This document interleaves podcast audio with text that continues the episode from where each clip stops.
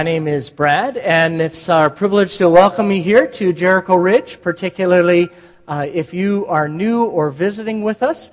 Uh, I'm part of the teaching and pastoral team here at Jericho, and uh, this is a great time to be jumping in with us because we're talking about something on Sunday mornings that has this universal implication uh, surrounded to it. Doesn't matter whether you believe in God, doesn't matter where you are in your spiritual journey.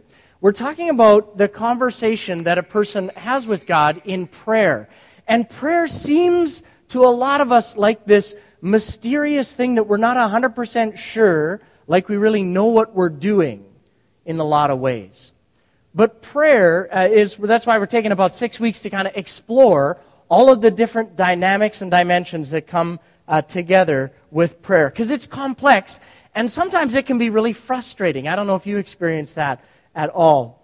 Uh, but in the first week together, we explored the topic of why in the world do we, do we pray? Why should I bother praying?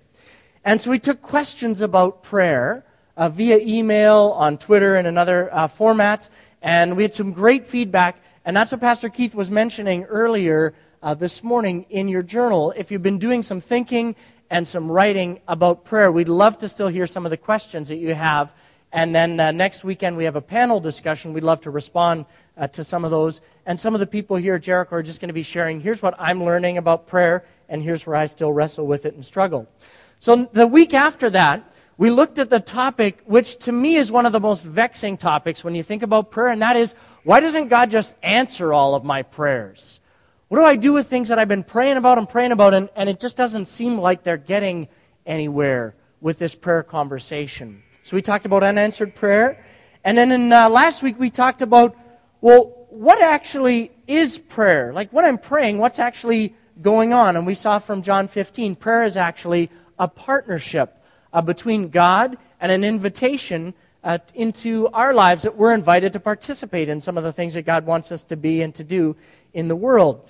And today we're going to look at some of the mechanical questions of prayer. Like, how does prayer actually work? What's kind of going on behind the scenes, so to speak, when we pray. Next week, we'll have a panel discussion, and then we'll conclude our time uh, on the 20th of November by having a time when we corporately look at what does it mean to listen to God. Some of the things that Jared was bringing up and wrestling with in the question that he asked uh, earlier on this morning.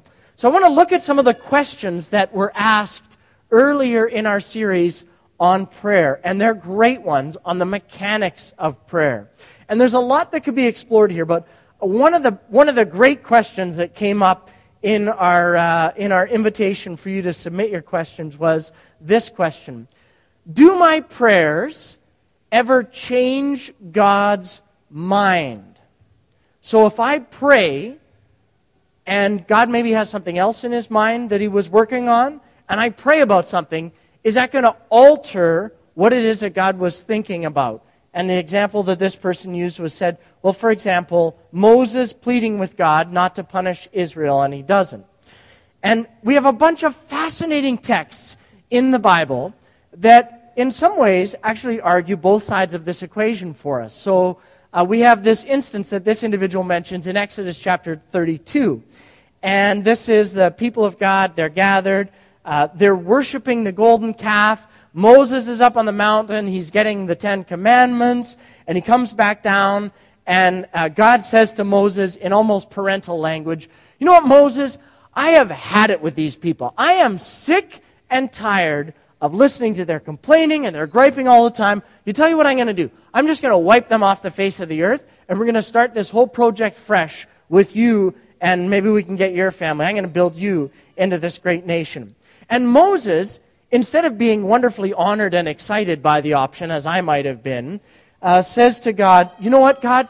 No, I don't think that's a good idea. And Moses prays and he pleads with God and he says, God, don't do it. I, this is a really bad idea, God. You shouldn't do this. And then in Exodus 13, 32, verse 17, the scripture says, So God changed his mind about this terrible disaster that he had threatened to bring on his people. So Moses prays, God changes his mind. And then you have the book of Jonah, Jonah chapter 3. And God decides he's going to punish the city of Nineveh for their horrible crimes. But before he does, God says, you know what? I'm going to give them a chance to repent. So he sends a guy named Jonah, who doesn't really want to go, uh, and gives them a message. And Jonah says, Listen, bad things are going to happen to you if you don't repent and stop doing these evil things that you're doing. And uh, he tells them what's on God's mind. He says, God's given you 40 days to get this under control. And their response is prayer. The king of the city of Nineveh gets people together and says, You know what? This sounds really bad. We should probably do something about this. We should pray. And so the people of this pagan city cry out to the one true God in repentance and ask for his mercy. And Jonah chapter 3, verse 10 says, When God saw what they had done and how they had put a stop to their evil ways, God changed his mind and he did not carry out the destruction that he had threatened. So we have these two instances where, just as examples, where the prayers of human beings offered to God have a profound impact on God's intention in the world. And it changes actually the very course of human history and our story. But then you have other examples, other counterpoints and texts that remind us that God is not fickle. God is not like a puppet that somehow I pray and I just need to pray hard enough or long enough to get God to do what it is that I want God to do. And so Numbers chapter 23 verse 19 reminds us that, hey, listen, God is not a human being. He does not lie. He's not human. He doesn't change his mind. Has he ever spoken and failed to act? Has he ever promised and not carried it through? So God's not fickle in that way, the text is reminding us. Or again, in the book of Job, chapter 23, verse 13, Job, after all of this conclusion and conversation with God, it says, once God has made his decision, nobody's going to change his mind. Whatever he wants to do, that's what he does. So, you kind of have this potential confusion going on where we've got instances where God changes his mind when I pray, and other instances where it says, you know what, God is not going to be a, a puppet. You're not God's puppet master where you can dictate to him what he should do, and then he's going to kind of do that. So it can be a little bit confusing for us to understand well, if that's the case, how should I pray? If I, can I pray as if I should be expecting God to change his mind? Or should I pray as if God's mind is made up already and nothing I say or do could change that in any way? Well, part of that question that we wrestle with speaks to some of the other questions that we received. Uh, one other question that came to us was how can I differentiate between prayers that God will not answer and the prayers that are answered, but they're not really the answers that I wanted. What aspect, in other words, of God's character should I be appealing to when I pray?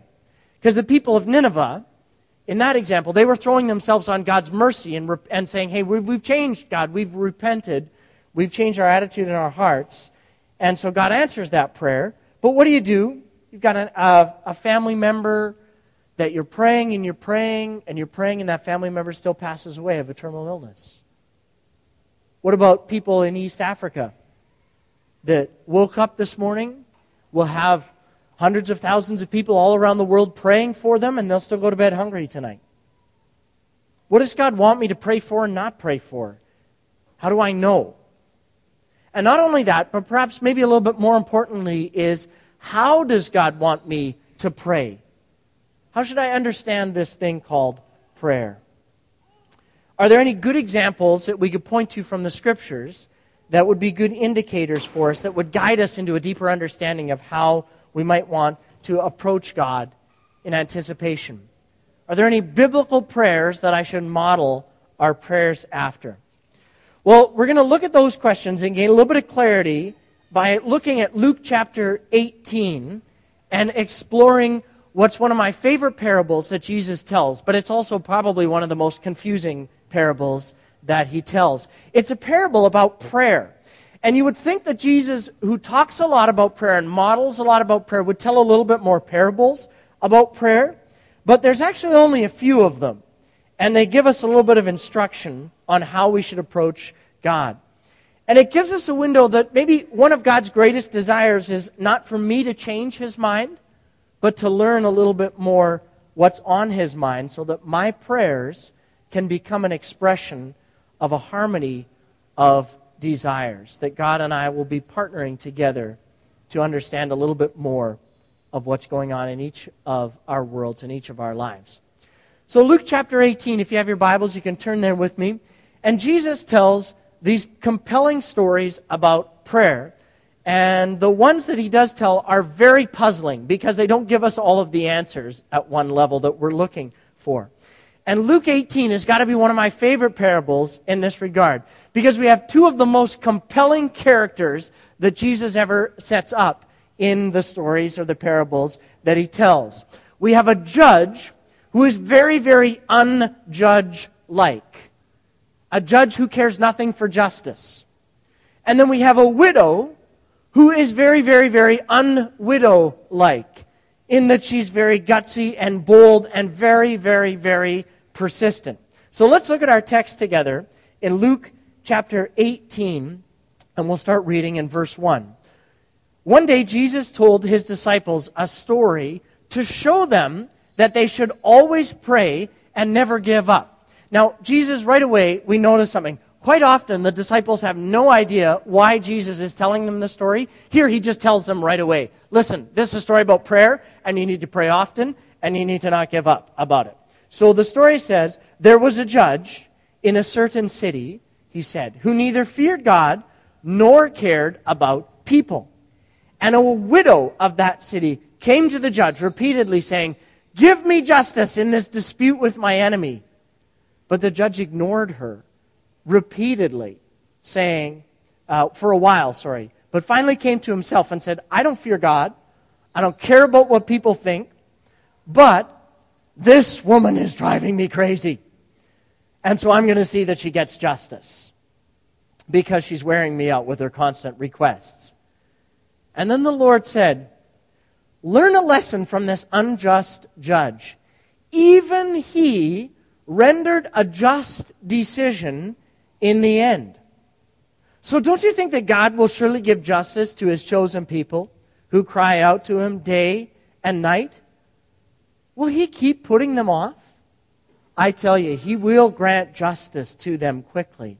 But when the Son of Man returns, how many will he find on the earth who have faith? Now, Jesus here in this story gives us the takeaway before he even begins.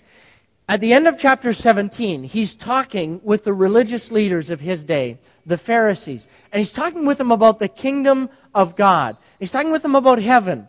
And he's talking with them about when is that going to come? And his disciples are asking him questions. How will we know? Like, when is this whole thing going to happen? When God's rule and his reign is established.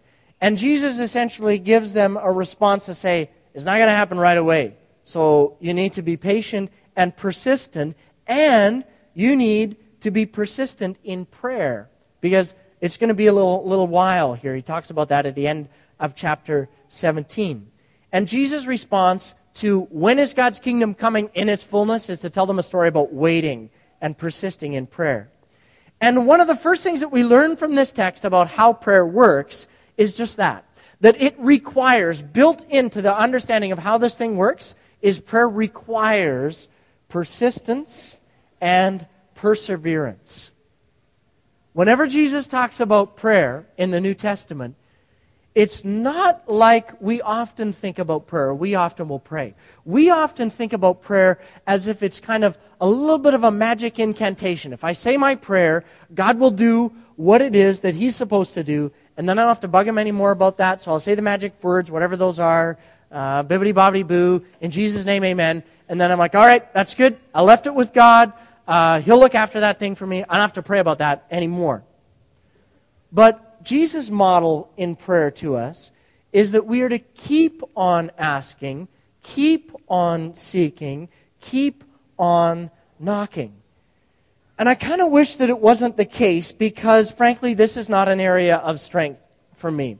I am not good, both personality wise or character wise, about doing the same thing over and over and over again. Personality wise, I am wired up to like things that are new. I'm wired up to like, like lots of variety. And uh, if I have to do the same thing over and over and over again, to me that gets a little bit boring, for, especially if I'm doing it for an undefined period of time and it's something that maybe is not my favorite activity. And so it's kind of like that motivation poster on persistence that uh, reads, We've exhausted all the possibilities, now let's get started. So, culturally, I think, and for me, personality wise, I'm wired up, and our culture is wired up to expect very short term, almost instant results for almost anything in our lives. And so sometimes I find that I, I pray about something and I think, okay, God, I'm going to pray about this. And then two days later, I'm thinking to myself, but I prayed about it and nothing seems to be happening. Why is nothing happening here? Like, God knows that I prayed about this. Do I have to tell him again? Is it somehow that God has forgotten my request? That maybe, you know, well, uh, should I pester him? Should I remind? But he knows everything. So if he knows everything, why am I even praying about this in the first place? And persistence then in prayer becomes a bit of a challenge because I'm not wired up, and culturally, we're not wired up to kind of keep after something for a long period of time. But prayer, by its very nature, actually requires persistence and perseverance. It requires you to keep sharpening the pencil, to keep approaching God in conversation with your needs and requests. I love the parallel story that Jesus tells to this one in Luke chapter 18. It's just a few chapters earlier, if you flip back in your Bible, in Luke chapter 11. And he, he sets the story up with just a slightly different set, uh, cast of characters. And he concludes that story in prayer in the same way and says, So I tell you, keep on seeking, keep on asking, keep on knocking, and the door will be open to you. And so I find that usually my problem with prayer is not theological. It's not that I don't believe that God's listening to me when I pray. It's not that I believe that I don't believe that He's all powerful and He's going to act in this situation. My problem is actually less theological and much more practical. I'm just not gutsy enough to stick with it for a long period of time. My usual problem is I don't have the patience for it or the persistence that it requires. But Jesus reminds us with these two stories in Luke 11 and then again in Luke 18 that prayer requires a level not only of persistence, but it actually requires a level of guts to it. Prayer requires boldness, almost like a shamelessness to it. Prayer requires us to lay aside some kind of timidity or tentativeness and grow some nerve and, and get some cojones in prayer. Danny preached a message for us about a year and a half ago, said, praying with chutzpah. And this text is to help us understand you got to pray with a little bit more resolve, but you also probably want to pray with a little bit less timidity than sometimes we do. In Luke 18, the story that we have is a woman with no husband. And in this time, uh, when Jesus is relating this story, this person is completely on the margins of society. No rights, no resources, no access to channels of authority or power in any way. And here she comes to this judge, and her request of the judge probably involves some type of monetary issue where she's been taken for a ride by somebody and the little that she has has been ripped away from her because of injustice in the society. And she has experienced wrongdoing at the hands of another individual. And so the judge has a cultural, a moral, and a positional obligation to help her. In fact, the judge is probably one of the only people in society, in her culture, that could help her with this situation that she has. And so he's supposed to, we think of judges, he's supposed to listen to her case and establish the facts and see that justice is done in some way.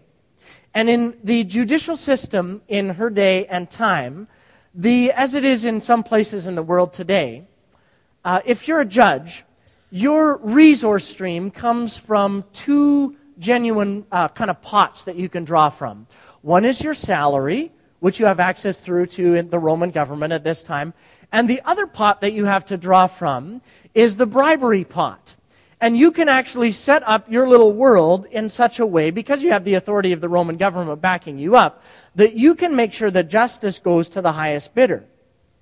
And you can make sure that, yeah, yeah, you're still taking your salary and all this. But if I've got a case, you can kind of sit down, and this happens. We were talking a few weeks ago with Peter Ash, who attends here in Jericho uh, and works in Tanzania. And he's like, we deal with this all the time in Tanzania. You sit down with a judge, And whoever has the most resources at their disposal, they'll just drag the case on and on, keep paying legal fees, legal fees. And then at some point, the judge will kind of lean over and say, You know, we could settle this right now if someone wants to write me a personal check.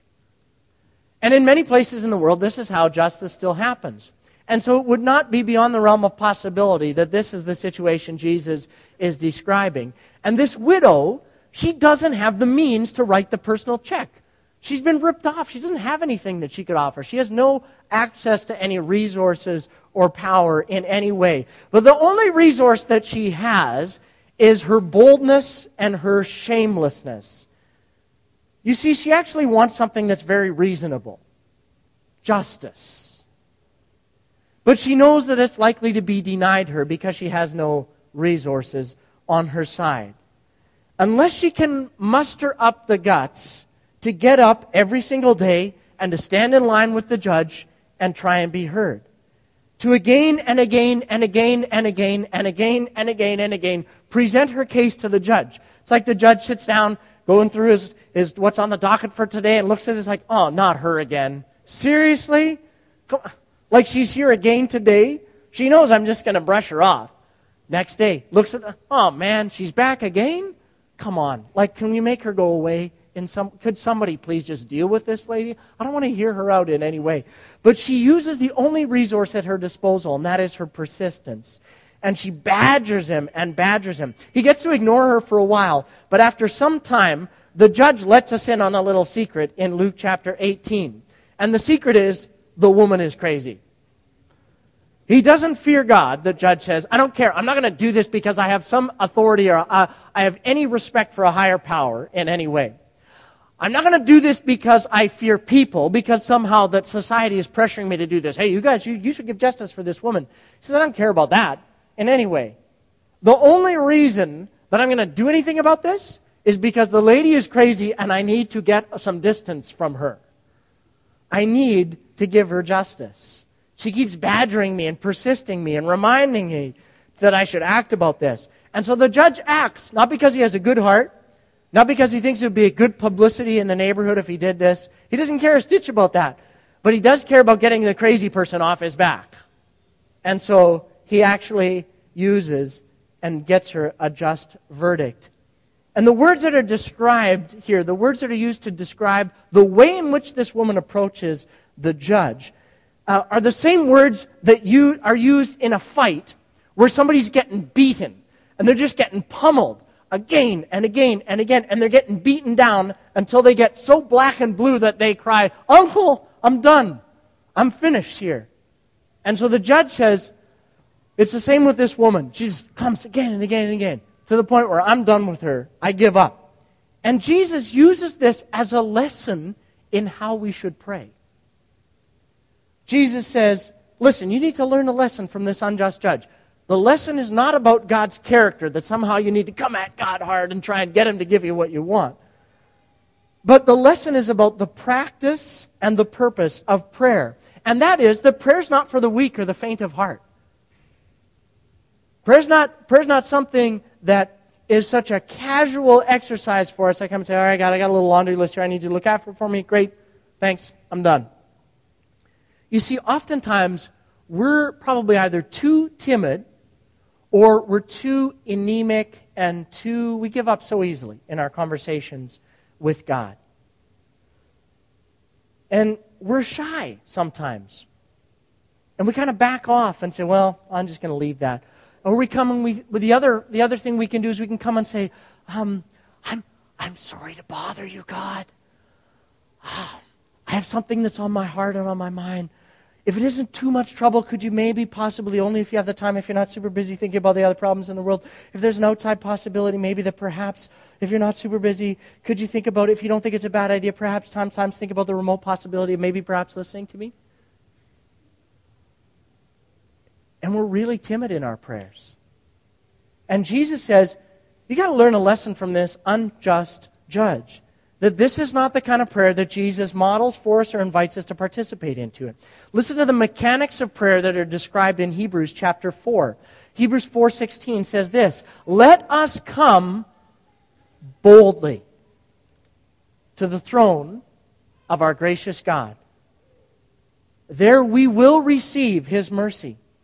And we will find grace to help us when we need it most. Let us come boldly to the throne of our gracious God. And in this way, God is really nothing like the unjust judge. Because Jesus says, is saying to us, listen, even if that guy listened eventually, how much more do you think that your Father in heaven, who loves you and who wants to respond to you, who has opened up this wonderful privilege for you to come with boldness and to talk to him about anything that's going on in your life and in the world in prayer, how much more does God want to respond to you? And this is the picture that comes up in the parallel story in Luke chapter 11. And if you flip over there in your Bibles, you see in Luke chapter 11, the picture that Jesus uses is not a legal picture of this woman coming and pestering a judge, it's a parental picture. Jesus says in Luke chapter 11, verse 11, says, Listen, if you're a parent, you're a father, you're a mother, if your children ask you for bread, they say, Hey, hey mom, hey, dad, I'm hungry. Could I have something to eat? You don't walk out and throw a bag of rocks on their plate and say, Have fun with that, kids. If your child asks, Luke 11 11, for a fish, they say, hey, listen, I, I need something to eat. Do you give them a live snake that's going to curl around and beat them and, and bite them? Or if they ask for an egg, do you give them a scorpion and say, hey, go play with that, come back and talk to me later? Jesus says, of course not. If you're a parent, you don't give those things to your kids. If your kid is hungry, you want to feed them. You want to respond to them in that way.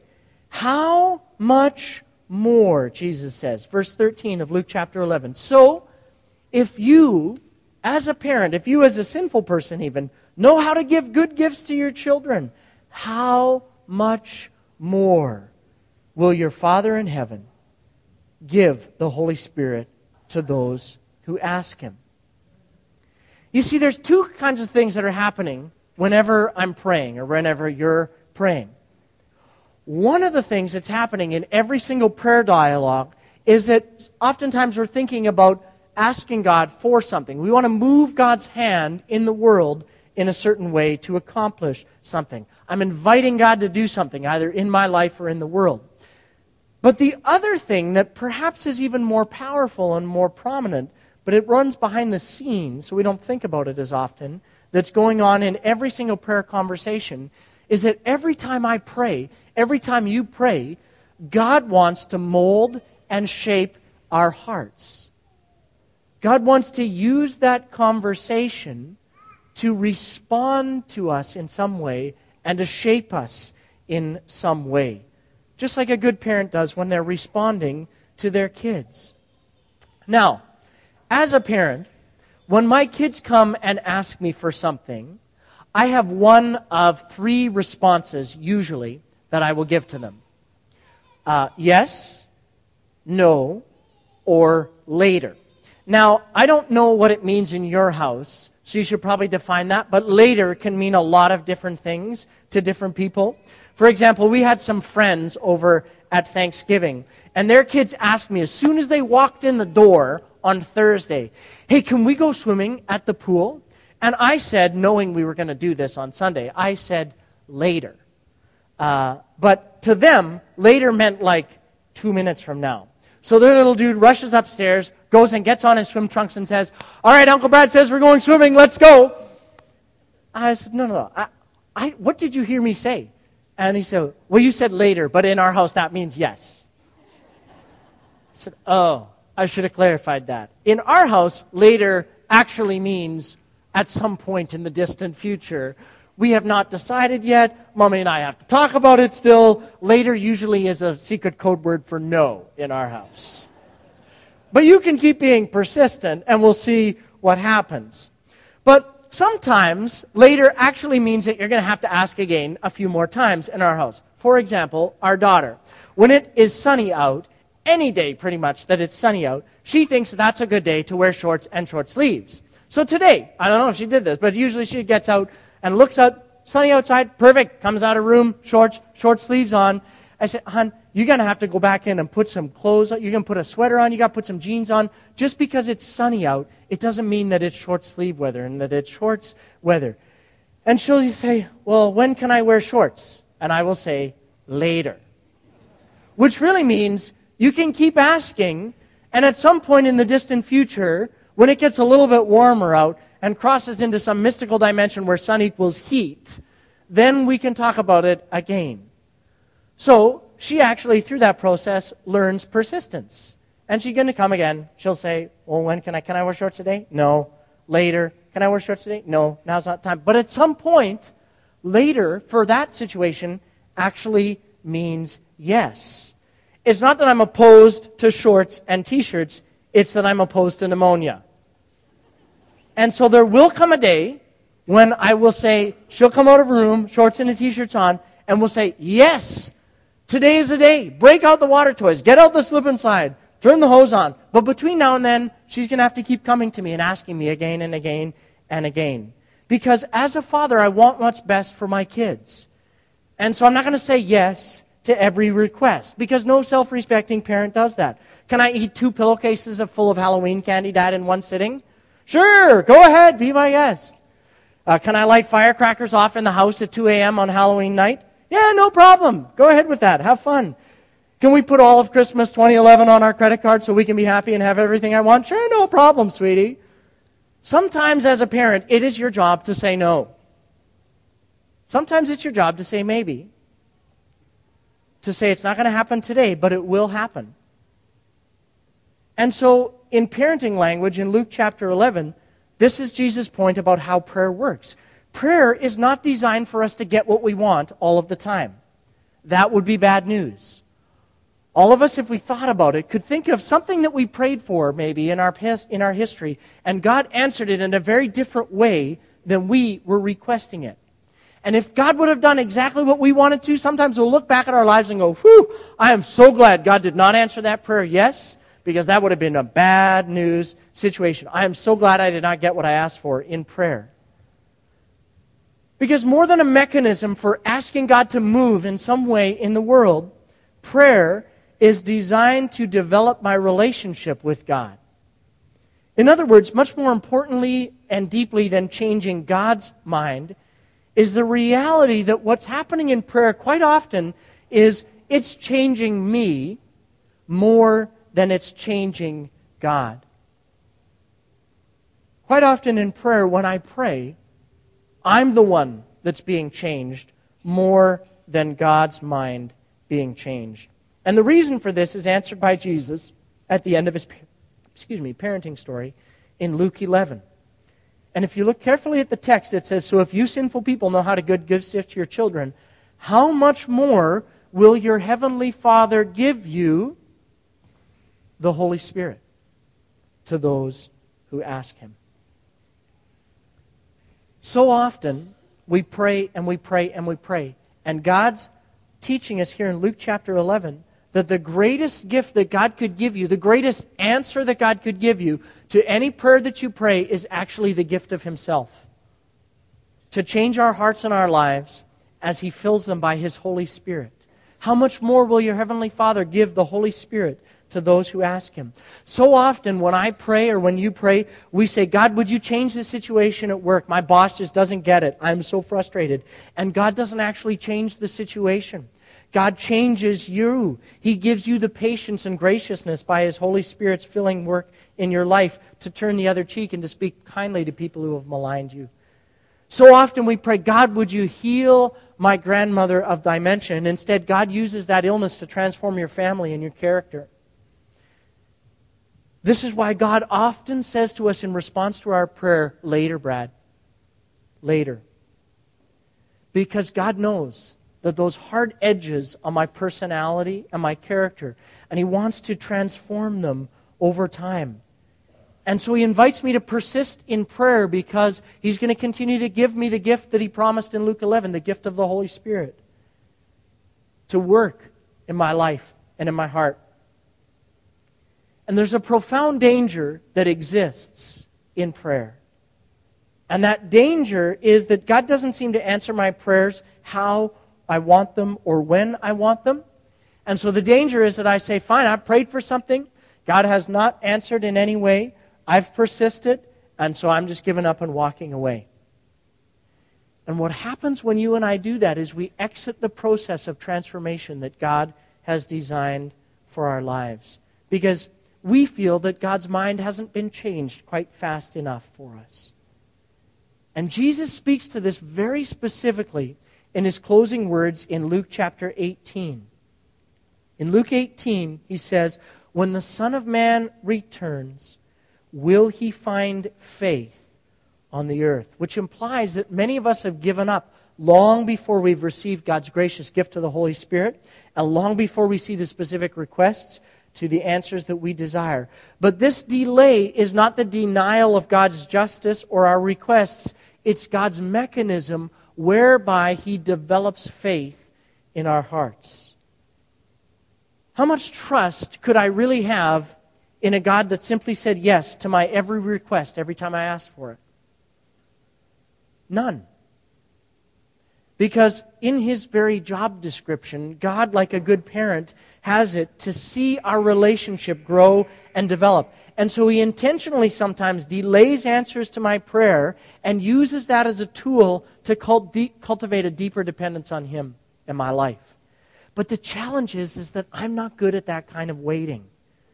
Because some of this waiting doesn't actually happen over a few days or even a few weeks or a few months Sometimes it doesn't even happen over a few years. It can take decades and even longer than that. The truth is that all of your prayers are heard. And all of our prayers are actually answered. But some might be answered, yes, some might be answered, no. A good many of your prayers are answered later. And for some of my requests, Luke 18:8 teaches us that later is actually not even going to be until the point when Jesus comes back again to the earth. Vindication will come, justice will come, an answer will come, but God's timetable might be vastly and drastically different from yours and mine. And so I pray, God, I pray for the salvation of my friends and neighbors. God, let justice be done. Let, let your shalom, your presence come to East Africa. Vindication will come. Justice will come. Those prayers will be answered. But it may not be in my lifetime, it may not be in yours. And in the meantime, many of us will have given up. And we'll have given up hope, we'll have given up praying because seemingly we have an endless delay. And so the question that Jesus finishes his story with is where we'll finish today. How much of that kind of persistent faith is God going to find? And the questions for reflection and application fall right out of that. And the first question is this what kind of things do you and I pray for? What kind of things do you generally pray for? Do they generally resemble the concerns that this woman has? What kind of things have fallen off of your prayer list but are actually still deeply important to God? Maybe this morning He's going to invite you to put those back on the persistence prayer list. Sometimes we pray about things that are they're just juvenile or they're inconsequential in some ways. Sometimes we're praying about things that are really important and that have significant consequences, but we give up too soon. What kind of things do you pray for? And then, secondly, with what level of persistence do you pray? I confess that I'm not good at praying with persistence. I'll pray about it for maybe a week, Sometimes, if I'm really on the game, I'll pray about it for a couple of weeks. Sometimes, if my kids remind me consistently when we're praying as I tuck them into bed, we'll pray about it for longer periods of time. But I'm not good at praying things for the long haul.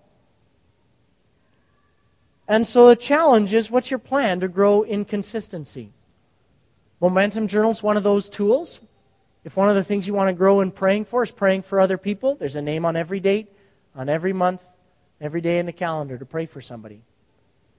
If you want to remember to pray for something, there's three pages to write down what you want to remember to pray for. And so when you think, I should be praying, just flip it open. What's, what's God reminded you to be praying for? What's your plan to grow in boldness? Maybe you, as a person, the takeaway for you today is to think, you know what? I'm just not, I don't approach God with any level of faith in my heart or in my life. When I, when I come to God, I'm, I'm so timid I just don't believe that God's invited me to come to Him in boldness and confidence and in faith, like it says in Hebrews chapter 14. So maybe you need to put together a plan to grow in that area of your life. Because more than anything, the point that Jesus is making for us in Luke chapter 18 and Luke chapter 11, and in fact, really the point of prayer as an exercise, is that prayer really isn't about getting God to change his mind. Prayer is about persistent faith that results in a harmonizing of my desires with God's desires, of my timeline with God's timeline, of God's will with my will, so that I can genuinely pray, let your kingdom come, let your will be done on earth as it is in heaven. And so let's pray as we conclude our time together this morning.